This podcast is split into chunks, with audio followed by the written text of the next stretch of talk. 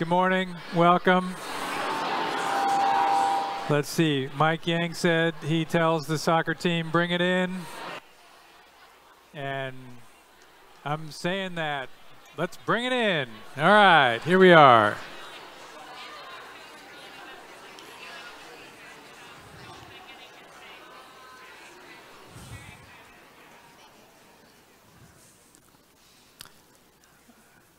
I'm going to take the risk of the un- unplanned here. Um, we're a family, and some of you maybe are here for the first time. Some of you have been here for a long time. Um, as as uh, Mike uh, Yang mentioned at the beginning, you might find yourself in all, all selves in all kinds of different places. Um, Mark Sand, it's good to have you back here this morning.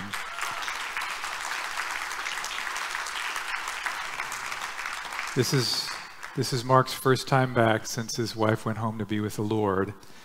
And Mark was just reminding me in 1999, he walked into this meeting dressed in a suit and tie. He figured out didn't need to keep doing that. But we are a family, and the Lord is the same yesterday, today, and forever. And so we grieve together and we rejoice together, and it's good to be together and Mark, it's good to be together with you this morning. Um, whether you're joining online, whether you're here for the first time, welcome. My name is Mark Mullery, and um, this is actually in my peripheral vision and an- annoying, so I'm going to take that off. Sorry. Um, Justin Pearson uh, is one of the pastors here. He's preaching this morning at Fairfax Bible Church. And uh, we here this morning are in a series in First John called Life Together. We are in chapter 2, verses 18 to 27, and my dear bride Leslie is going to read the passage for us this morning, so please prepare your hearts for God's word. Children, it is the last hour, and as, of you, as you have heard that Antichrist is coming, so now many Antichrists have come. Therefore, we know that it is the last hour. They went out from us, but they were not of us. For if they had been of us, they would have continued with us. But they went out, that it might become plain that they all are not of us. But you have been anointed by the Holy One, and you all have knowledge. I write to you not because you do not know the truth, but because you know it, and because no lie is of the truth. Who is a liar but he who denies that Jesus is the Christ? This is the Antichrist, he who denies the Father and the Son. No one who denies the Son has the Father. Whoever confesses the Son has the Father also. Let what you heard from the beginning abide in you. If what you heard from the beginning abides in you, then you too will abide in the Son and in the Father. And this is the promise that he made to us eternal life. I write these things to you about those who are trying to deceive you.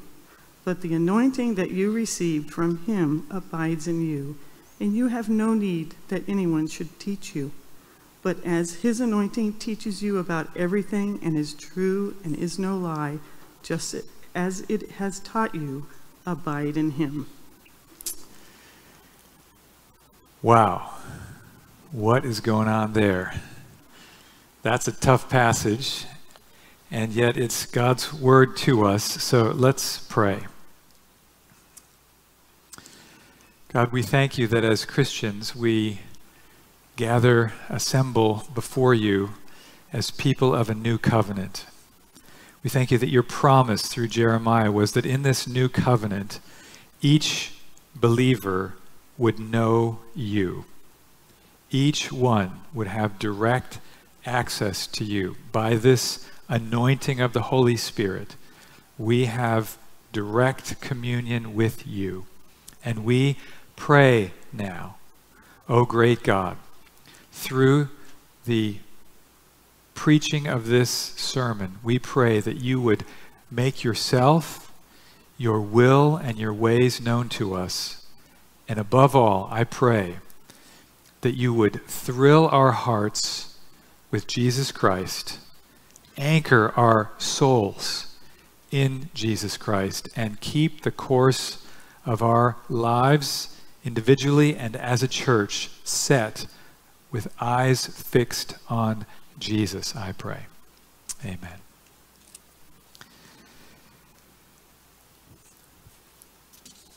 When people desire to become members of our church, one of the things we ask from them is if they would answer a question explaining the basis of their assurance.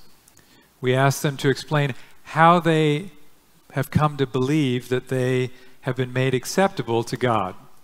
So if I were to ask you this morning, what's the basis of your assurance that you're a Christian? What's the basis of your confidence that you belong to God? What would you say? What kinds of things might might come to mind? The topic of that question is the topic of assurance, the confidence that a believer has that he or she belongs to Christ. And there are actually two sides to this, aren't there? On the one hand, there's a problem of false assurance. Matthew Mead, a pastor in England in the 1600s, wrote a book called The Almost Christian Discovered. The Almost Christian Discovered. And the book is, is a, a sort of a discussion about how far a person could go as a professing Christian and yet still fall short of salvation. That's the problem of false assurance. There's another side to it, though, and that is the one that comes into view in this passage. Actually, that's the problem that John is, is addressing in this whole letter we know as First John. And that's the problem of genuine Christians lacking assurance that they actually belong to Jesus. Now, our passage today holds the key for why this had become an issue in this group of churches to which he's writing. But before we get there, I want to just highlight for you some of the ground that we've covered so far in this series. And, and I want you to sort of see the, the response that John is giving to this problem, to this problem of genuine Christians lacking assurance. He offers what people have called tests. There are three tests, and he's, he's just cycled through in, in this passage. He's hitting the third of the three, and he's going to cycle through several more times before the end of the letter. But I want to just make sure that you're alert to these tests, these means by which he's intending these Christians to be assured that they belong to Jesus. So, the, so the, we we are just going to take a quick skim through uh, a couple key verses in chapter 2 to bring us up to our passage this morning. So, first, he gives this moral test. It's a test of obedience. He says in chapter 2, verse 4 Whoever says, I know him, but does not keep his commandments is a liar, failing the test, right? Whoever says, I know him, but does not keep his commandments is a liar, and the truth is not in him. But whoever keeps his word, in him truly the love of God is perfected. So there's the, the, the, the, moral test. Are you, are you keeping his commands or not? The, the second test, a few verses later, is a social test. It's a test of love. Look what it says in verse 9. He says, Whoever says he's in the light, remember he said God is light earlier, whoever says he's in the light and hates his brother is still in darkness. Th- those two things can't coexist. Whoever loves his brother abides in the light, and in him there is no cause for stumbling. So here's the social test. If you say you're a Christian but you don't but you hate your brothers, not there. Not working, failing the test. But if you love your brothers and sisters, you're passing that test of love. And then today's passage brings the third test into view. It's a doctrinal test. It's a test of faith, of what you believe and who you believe in. Verse 23 of chapter 2 no one who denies the Son has the Father. Failing the doctrinal test, denying the Son, you can't be connected to the Father. But whoever confesses the Son has the Father also. So, how can you be sure you're a Christian? Well, one way to answer is to think about who do you love? How do you live? And what do you believe? right? And John is providing answers for how to pass the test as evidence of being belonging to Christ. So what the Holy Spirit is saying to us this morning through John is listen, brothers and sisters, if you've become the kind of person who loves brothers and sisters in Christ, who keeps God's commands, who believes that Jesus is the Christ, not that you're doing any of these things perfectly, but you're doing them increasingly and as a pattern of living. If that's who you are, well, then you should be encouraged. You're in Christ. You should be encouraged. That means you have eternal life, you belong to Him. Today's passage is going to focus on the third of those three tests, this doctrinal test. We try to sort of summarize what we, we, we get in this passage. This, the summary this is, a, this is a test of doctrine, it brings truth into view. And, and what I want to leave you with this morning is this there is no truth more vital to believe than this that Jesus is the Christ. No truth more vital. This isn't a, well, you have your truth and I have my truth. No, there's, there is a central truth to Christianity, and no truth is more vital than this that Jesus is the Christ. Believing this, let us hold fast to this truth by abiding in the Word and being taught by the Spirit. We'll see how that unfolds in the passage. So, as we go through the passage, we're going to look at the situation. John was writing to this group of Christians in several churches. We're going to look at the situation. We're going to look at the lie that they had been told, and then we're going to look at the remedy. So, here's the situation. Look back in your Bibles. Please keep them open as we go through the, the message here. Look at verse 18. Children. Remember, children is the way John speaks affection, uh, affectionately to the, to the churches. It's not a pejorative statement, it's a statement of, of, of, of affection. Children, it's the last hour. And as you've heard that Antichrist is coming, so now many Antichrists have come. Therefore, we know that it is the last hour. They went out from us, but they were not of us. For if they had been of us, they would have continued with us. But they went out that it might become plain that they all are not of us. Whew. Got that? Like that's clear, right? Okay, we just move on. No. In, in my opinion, these two verses are the most important verses in the whole letter to understanding the situation that causes John to write the letter and the situation that was robbing these Christians of their assurance. Now, we got to unpack what's going on here because there's a lot going on, and we got this last hour and an antichrist and lots of antichrists, and they went out from us. So, so let me just bring this interview with two questions. First, what is this last hour that he's talking about? We need to know what time it is, okay? Children, it is the last hour. Now, he answers the question, he gives some explanation if you just keep reading. It's the last hour, for the Antichrist is coming, many Antichrists have come. Therefore, we know that it is the last hour. How do we know that it's the last hour? He just told us. Because these Antichrists have come. Okay, so in these churches, there were enemies of the gospel, enemies of Christ, antichrists, opposers, uh, uh, those opposing Christ that had risen up in, in these churches. And he's saying the presence of people like that is evidence that this is the last hour. Now, if they're antichrists, you can't have the last hour before you have Christ to oppose. And so I think the idea here is the last hour, which had begun and continues, the last hour is that time between Christ's ascension to heaven and his return. We live in the last hour just like they did. This harmonizes what, with what all the New Testament writers have to say about the time that we live in. What, what time is it? Well, Luke, in Acts chapter 2, we, we read, In the last days I will pour out my spirit. Pentecost, quoting the prophet Joel. He's saying, We live in the last days. Paul says in 1 Corinthians 7, The appointed time has grown very short. Peter writes in 1 Peter 4 the end of all things is at hand, it's this close. Jesus himself is quoted by John in Revelation 22 20 saying, Surely I am coming soon. What time is it? They're all saying the same thing. they're saying something like, hey, we are on the last page of God's calendar.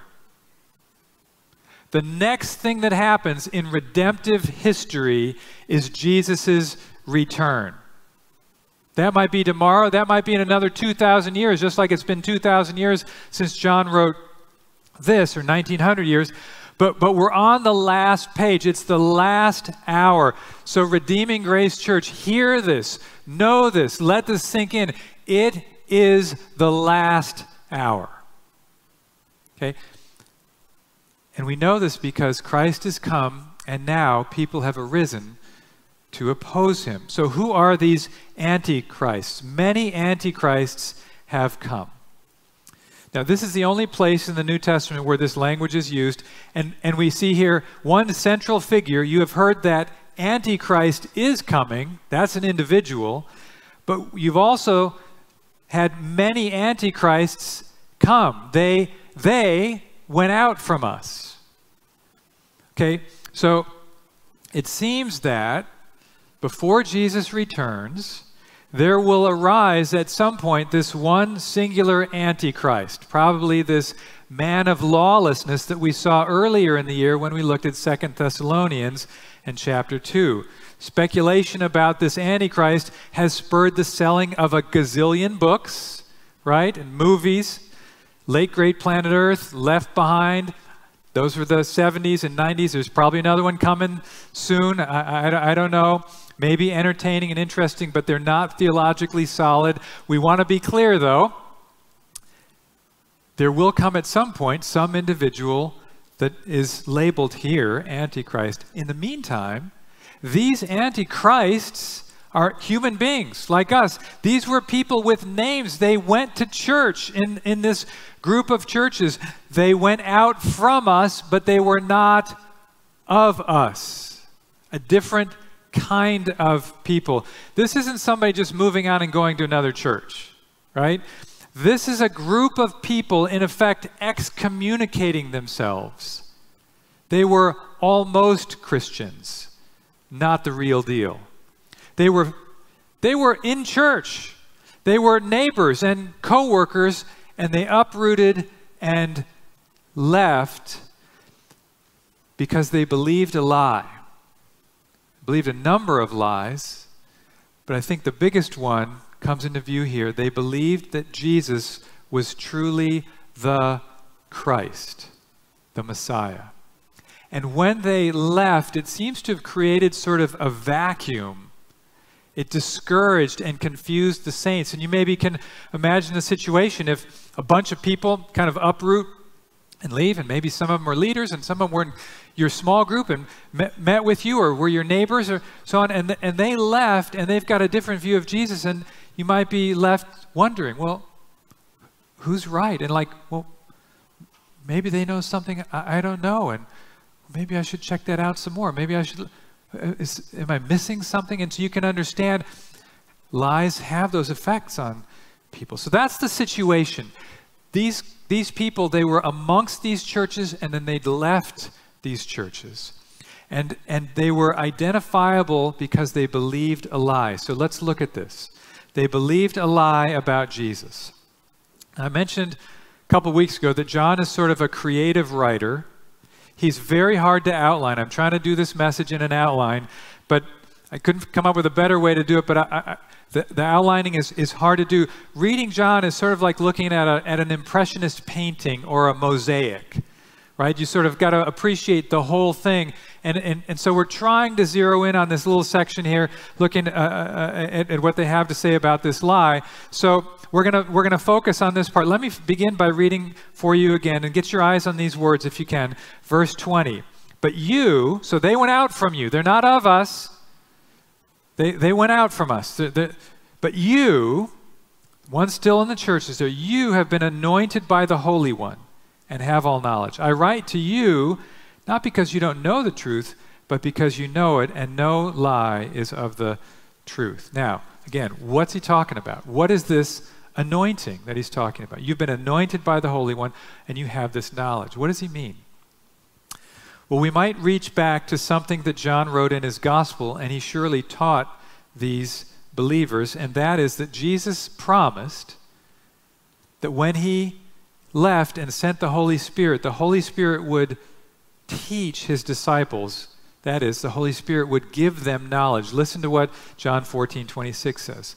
But the Helper, the Holy Spirit, whom the Father will send in my name, he will teach you all things and bring to your remembrance all that I have said to you. Does that sound familiar? Does that sound like you have knowledge? You know the truth. Jesus says that He will teach you all things and bring to your remembrance all that I have said you. Now, why, why does John describe this as the anointing? It's kind of strange language to us. But let's remember again the context of, of the new covenant in the context uh, of the Bible. Jesus was able to give the Holy Spirit to his disciples because he had received the Holy Spirit during his time on earth. Read the Gospels, you find that out. This is often described as an anointing. When Jesus in Luke 4 rises to preach in the synagogue, he quotes Isaiah and he says, The Spirit of the Lord is upon me because he has, what's he say? He has anointed me. The Spirit, he, these are parallel statements. The Spirit of the Lord is upon me because He has anointed me to proclaim good news to the poor. So he's saying he's been anointed by the Holy Spirit. He's received the Holy Spirit. Acts 10:38, God anointed Jesus of Nazareth with the Holy Spirit and with power. Think about this Jesus we're talking about. We call him Jesus Christ. Christ is not his last name, right? Christ is the, the Greek trans, translation for the Hebrew word Messiah. Do you know what the Messiah is in, in the Old Testament? The Messiah is the anointed one. Psalm 2 The kings of the earth have risen against the Lord and against his anointed. That's the Messiah. The Messiah is the one who would come with the anointing of the prophet to speak God's word to us, the priest to intercede and be our advocate before God, and our king to rule over us. So Christ, having been anointed, is now able to anoint his followers, having received the Holy Spirit having ascended on high, he and his Father send the Holy Spirit so that you, the believer, may have the Holy Spirit. Okay? So that's the idea here is when he says, You have been anointed, what he means is you've received the Holy Spirit. Now, that Holy Spirit is what we need to know the truth and to discern the lies. And the lie is here in verse 22. Who is the liar but he who denies that Jesus is the Christ? This is the Antichrist, he who denies the Father and the Son. No one who denies the Son has the Father. Whoever confesses the Son has the Father also. Now, these people were denying the, that Jesus was the Christ, but they were in church with these people for quite a long time. What did they actually believe about Jesus? And we don't actually know, but as best as we can tell, they probably believed many positive and good things about Jesus. They probably had many good things to say about Jesus, just like many people today have many good things to say about Jesus. Perhaps they thought that he was someone who was born and died a man, but somehow during his life he, he was invested with this, this Messiah like personality or, or, or, or, or divinity. Perhaps they thought that he was a man who was able to have those divine powers for a time, but not that he was the eternal Son of God who was born of a woman, fully human and fully divine. I suspect the reason John starts this letter talking about the incarnation is because they didn't believe the incarnation. They didn't believe that the eternal Son of God came and lived amongst us so you could listen to him, talk to him, touch him. That real. I suspect the reason John zeroes in on Christ as a propitiation for our sins in chapter 2 is because they were denying that you needed Christ to do that for you. Whoever does not believe that Jesus is the eternal Son of God, incarnate as a human being, whoever does not believe that Jesus is the propitiation for our sins, the one who's able to satisfy God's wrath and build the bridge to bring us back to, to Him, the one who doesn't believe those things is denying that Jesus is the Christ. So hear this. You can like Jesus and not be a Christian. You can respect Jesus and not be a Christian. You can wear a cross. You can have a cross tattoo and not be a Christian. A Christian believes that Jesus is the Messiah, the God man who died and rose again, the only mediator between God and men, the one who is so connected to the Father that to deny him is to deny the Father, and to confess him is to have the Father also. This is the central doctrinal problem in these churches. And this is the vital truth we must understand and believe. Jesus is the Christ. Now, how do you do that? How do you live in the good of that? How do you hold on to that? How do you have the tools that you need to discern error from truth, especially in this arena? This is what John closes out our passage with. Look back at verse 24. Let what you heard from the beginning abide in you. What does it mean to abide? If what you heard from the beginning abides in you, you too will abide in the Son and in the Father. And this is the promise that He made to us eternal life. This word abide keeps showing up in these few verses. What does it mean to abide? Just like this word anointing, we don't use that very often. Well, here's another word that we don't use very often. What does it mean to abide? Well, to abide means to live, to sojourn, to dwell. I'll give you an illustration. My mom's mom, my grandma Janie, she, she's passed away now, but for as long as I knew her, which was quite a few years, she always lived in the same place. This big old white house with the gigantic screened in front porch and the wonderful yard in the back. 939 South High Street, Bloomington, Indiana. That's where she lived. That was her place of dwelling. She abided there all the years that I knew her. I've driven by that house since she passed away, and it's still her house. I know that's, that's where Grandma Janie lived. I can't disassociate that house from Grandma Janie. That's what abiding is all about. And this abiding is the key to protecting yourself against lies. And this abiding is the key to living in the good of the truth. Hear God's word to you now. Let what you heard from the beginning abide in you. Let what you heard from the beginning move in, take up residence, dwell, stay there for good in you. What is this that they have heard? Well, it's the gospel. It's this good news about Jesus that someone preached to them and they were converted, just like you and me. This news is the Word of God that he mentions back in chapter 2. The Word of God abides in you. So now he's urging them this Word of God, these 66 inspired books that we call our Bible, this record of God's good news and His word to us, this original unchanging message that you have heard, that they have heard, believed, and been born again, this message doesn't abide in you automatically. Wish it did. You can't get a you, can't get an implant that just causes the word to abide in you automatically. You need to find ways for this word to abide in you. How do you do that? How do you get the word to abide in you? Come to church. Hear messages from the Bible. Keep reading the Bible. Meditate on it. Sing it. Apply it into your life. Let what you heard from the beginning abide in you. And here's the so there's work to do.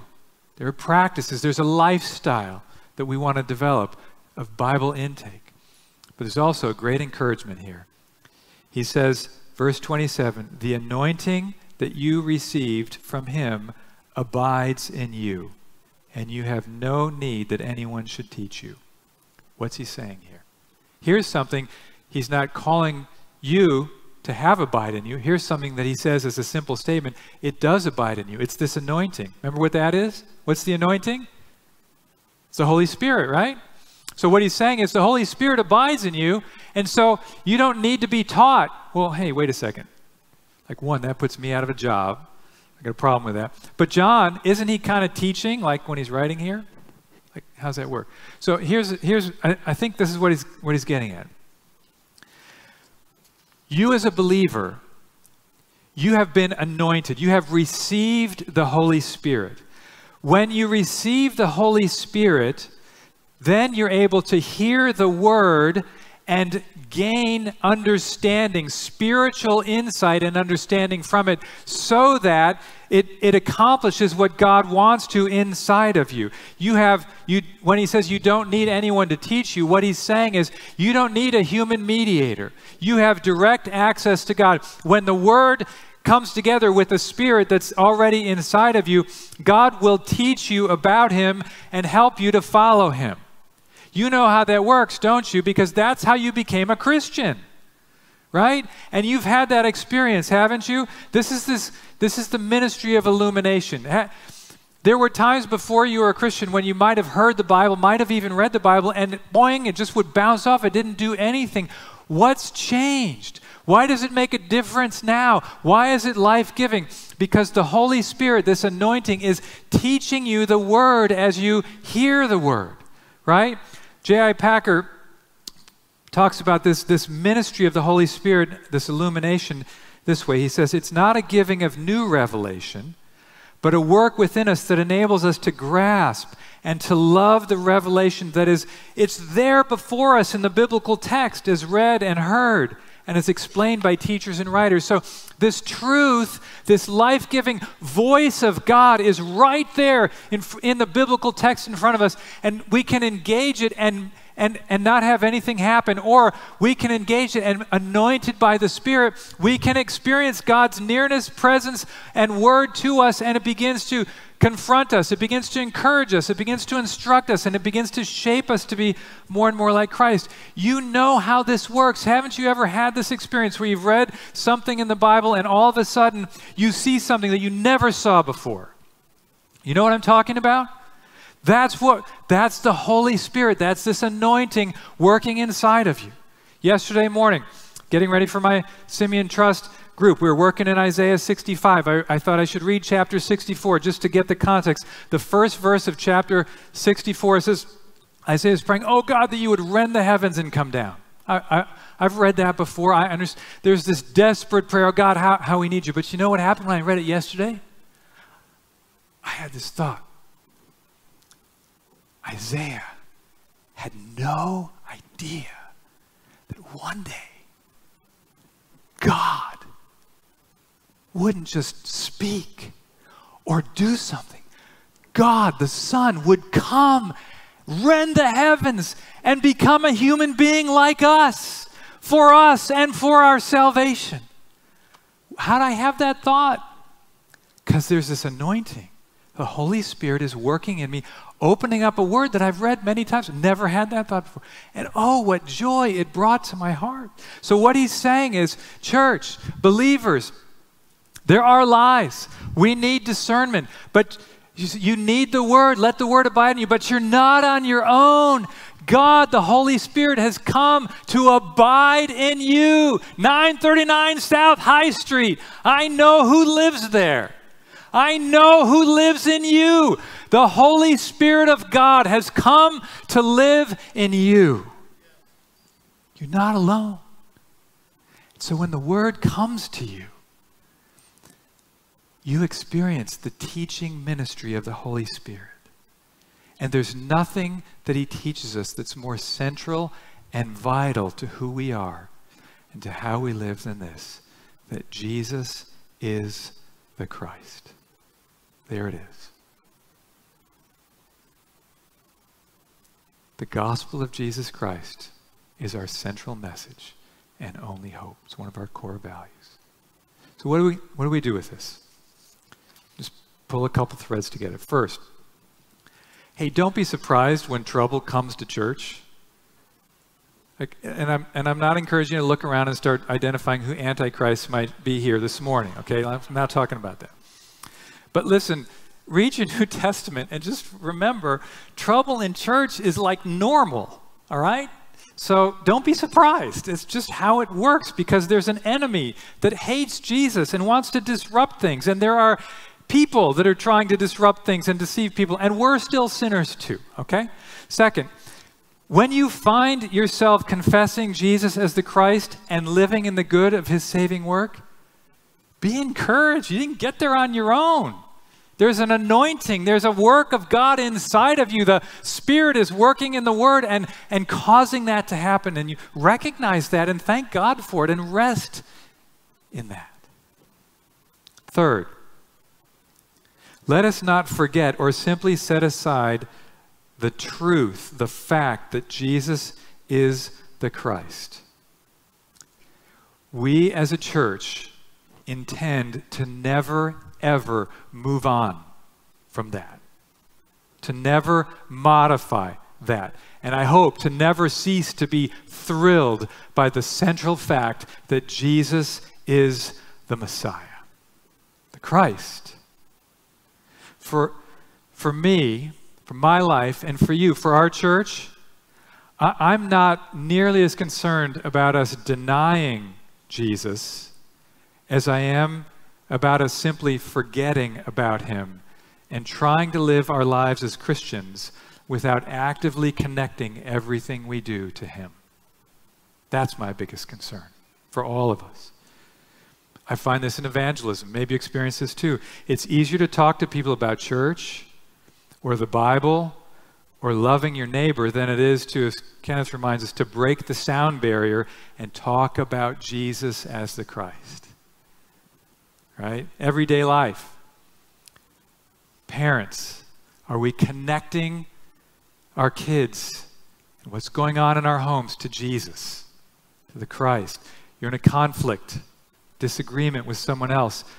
Does Jesus, the Messiah, come into view somewhere in that? Does he go with you on vacation? Is he still the Christ? Times of recreation devotions?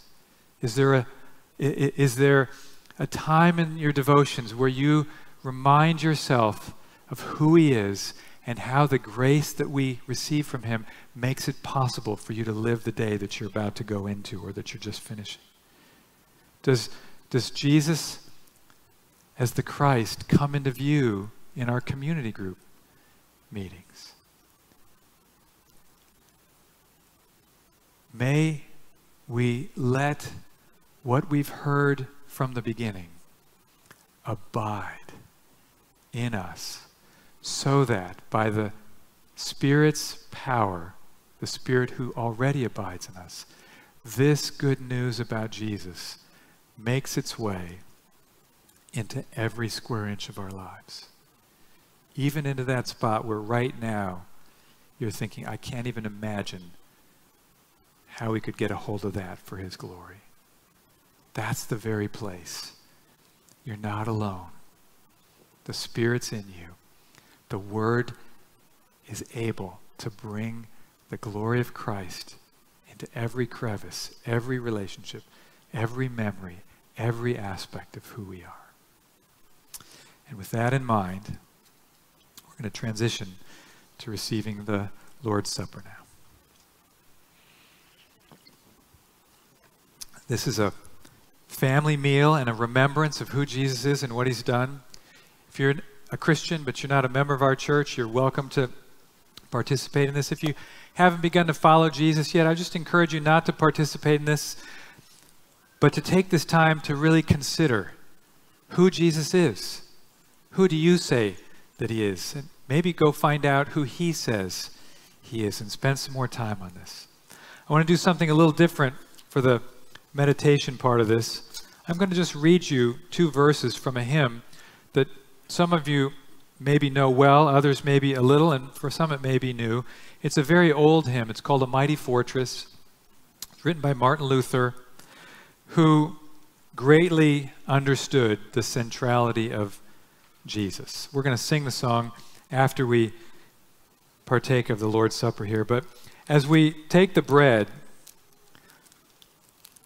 I want to just read verse 2 for you. Did we in our own strength confide? Our striving would be losing. We're not the right man on our side, the man of God's own choosing. Dost ask who that may be? Christ Jesus.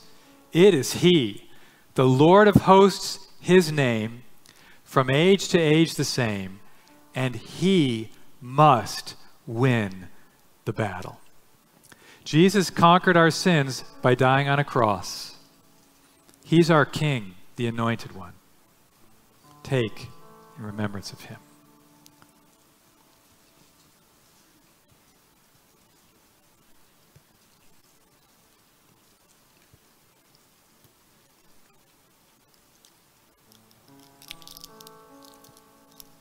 And the cup, verse 3. And though this world with devils filled, and I could add lies and antichrists and all kinds of other things, should threaten to undo us, we will not fear, for God hath willed his truth to triumph through us. The prince of darkness grim, we tremble not for him. His rage we can endure, for lo, his doom is sure. One little word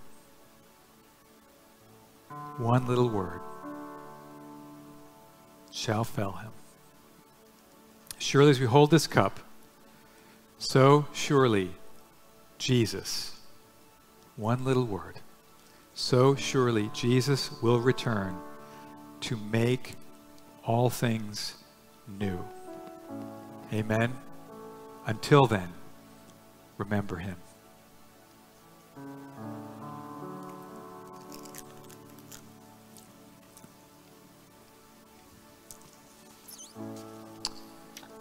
Would you please stand so we